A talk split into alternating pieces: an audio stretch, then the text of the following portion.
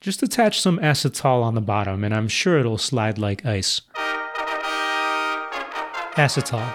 A C E T A L. Acetal. Acetal is a common engineering material used for a whole bunch of stuff. One of the first exposures I had to acetal was when I was working as a biomedical engineer doing a lot of testing of devices. And another engineer explained it best to me that oftentimes we use the material acetal when we want some of the properties of aluminum, like a little bit of stiffness and a little bit of strength and the ability to easily carve it up or machine it. But then we also don't want other properties of aluminum. For example, we want less friction. You can't slide across aluminum very easily, but you can slide across acetal. Acetal also might be a little bit lighter, so maybe you don't want the weight of aluminum. Acetal is a polymer, it's a plastic. It goes by a whole bunch of names, brand names. In fact, I first really heard about it a lot as Delrin, but there's a whole bunch of other companies that make acetal.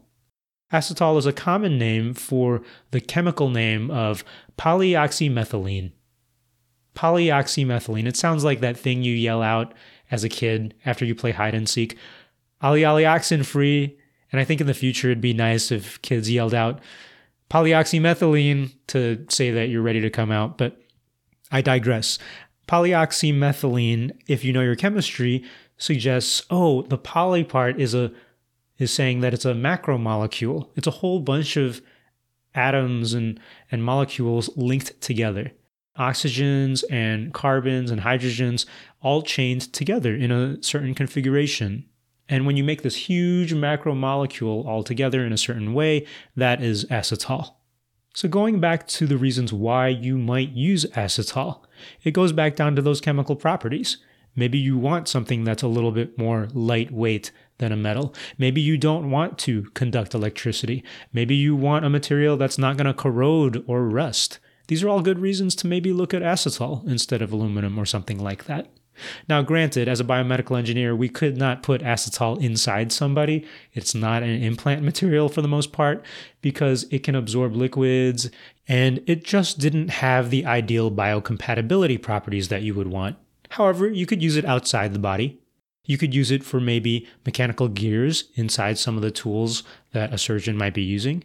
You could use it as an insulator in other products outside of biomedical engineering entirely. It's a great little versatile material, which can be expensive if you get a lot of it. But hey, machinists like it, engineers like it. That's why acetal is our engineering word of the day.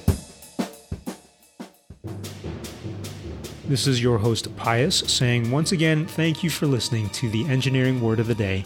If you like this kind of stuff, you should listen to the long form podcast called the K 12 Engineering Education Podcast, where you can learn all sorts of engineering and education related stuff. Go on over to k12engineering.net to learn more.